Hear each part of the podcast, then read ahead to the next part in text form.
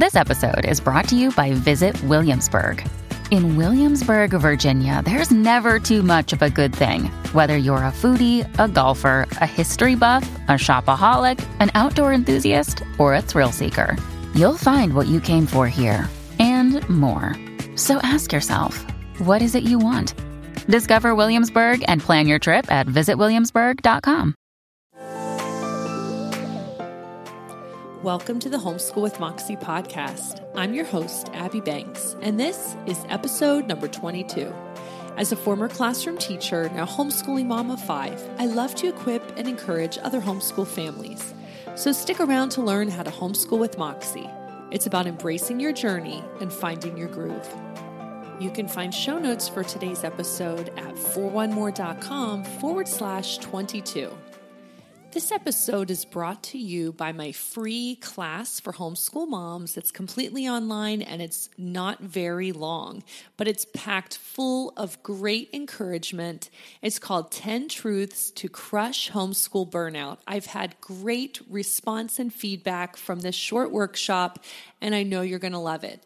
You can sign up and get access at 41more.com forward slash burnout. Welcome to episode number 22 of the Homeschool with Moxie podcast. I've titled this short episode, Are You Qualified to Homeschool? Have you ever gotten that question from a well meaning uh, family member, friend, someone in the community who kind of says, So, what makes you qualified to homeschool your kids? Do you have a teaching degree? Like, what are you doing homeschooling? And let's talk about this because this can lead to quite a lot of stress, overwhelm, and you just might be ready to throw in the towel because you're thinking to yourself, well, maybe I'm not qualified. This short episode is taken from my online workshop, which I hope you'll join and watch the rest of it at 41more.com forward slash burnout.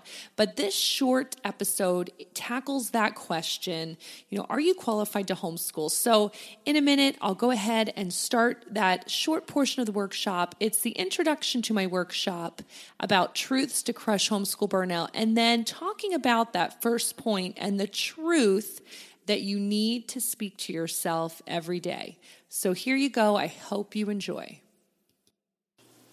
Hi, my name is Abby Banks, and I blog over at 41more.com. Thanks for joining me in this workshop entitled Solutions for Homeschool Burnout.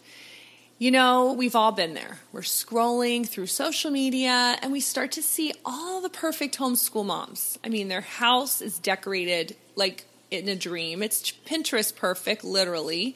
And their kids are learning Latin and they all take five extracurricular activities and they're experts at playing the violin and they're just amazing. And maybe they're graduating at age 13 and they're going to Yale and you're like, what in the world? Like, I have a hard time making it through second grade. I mean, we have a hard time just doing the simple stuff. How what am I doing wrong? And then you start to feel like I don't even really want to homeschool anymore. I kind of have a hard time getting up. I don't have motivation. It's just not really enjoyable. What is wrong with me? You're emotionally and physically exhausted. There might be more conflict in your house than normal. What is going on? These are just some symptoms of burnout but maybe you felt this way that you need to, you know, project perfection because everyone's looking at you and you said you were homeschooling and you better look like you have it all together because the outside world is watching. You know, can she really teach her kids effectively? You know, they're judging you, you might feel like. So we feel like we need to have it all together and to come across that way. But the problem is when we're living through burnout, we also believe the lie that we're bad, homeschool moms. Like, what's wrong with us? And when in reality, it can be a completely normal situation, but you don't have to stay stuck. There is hope. And hope usually comes in the form of telling yourself the truth. So don't believe the lie. Today, we're going to talk about 10 truths to crush homeschool burnout and the practical solutions that flow out of each one. Here we go. Truth number one I am uniquely qualified to homeschool my children. Remember your why. Every time you're facing burnout, remember why you started homeschooling.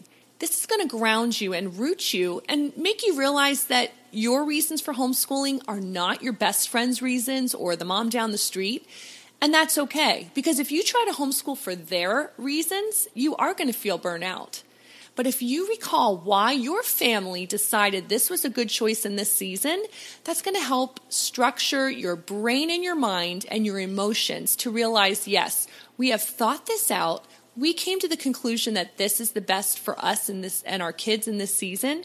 It's going to help you get through the hard days because we all will have hard days. Homeschooling is not for wimps. So you need to remember your why. What are your family's priorities in this season? And remind yourself of those things. Now remember, you are the expert in your child's life. No one knows them better than you. You taught them how to walk, you taught them how to talk. You can definitely teach them how to read. You can teach them math. And if you can't teach high school math, you can outsource that. There are so many opportunities. But as you develop your child's character, you know them best. This is kind of the the curse and the blessing of homeschooling, isn't it? We're with our kids all the time. And sometimes it would be easier to send them off to the public school and hope that their teacher can deal with their bad attitude or whatever the case may be. But you're the parent and you are with your kids. So you see the weaknesses as well as the strengths. But no one loves them as much as you do to be able to take them in their strengths and praise them and encourage them but also address their weaknesses and help them work through these things toward adulthood. This is our job as parents. And it's, it's a hard job, and sometimes it makes us very worn out and we feel discouraged. But remember, you are uniquely qualified to homeschool your children. One of my children has dyslexia, I think. We've never officially gotten him tested because I didn't want to label following him all the time. But as I've learned about dyslexia and read about it, I really think he has it. And no one cares as much about his progress as I do. And I've been so encouraged to realize in homeschooling, I can help him be successful. And It doesn't have to tear him down. If he was in a classroom in a public school, he would probably be labeled he would have self esteem issues, and the teacher's not going to be able to handle dealing with him in a different way than the rest of his classmates. But as I homeschool, I am uniquely gifted to help that child as well as my other kids in their strengths and in their weaknesses. So embrace that truth. It's hard, but you are the parent and you are uniquely qualified to homeschool your children. That's truth number one. Thanks so much for joining me on today's podcast. You can find show notes for this episode at 41more.com forward slash 22. And I hope you will join the rest of this course and hear the rest of the truths because I think you'll be really encouraged. You can find that free course either by going to the show notes or you can go directly to sign up at 41more.com forward slash burnout. Happy homeschooling.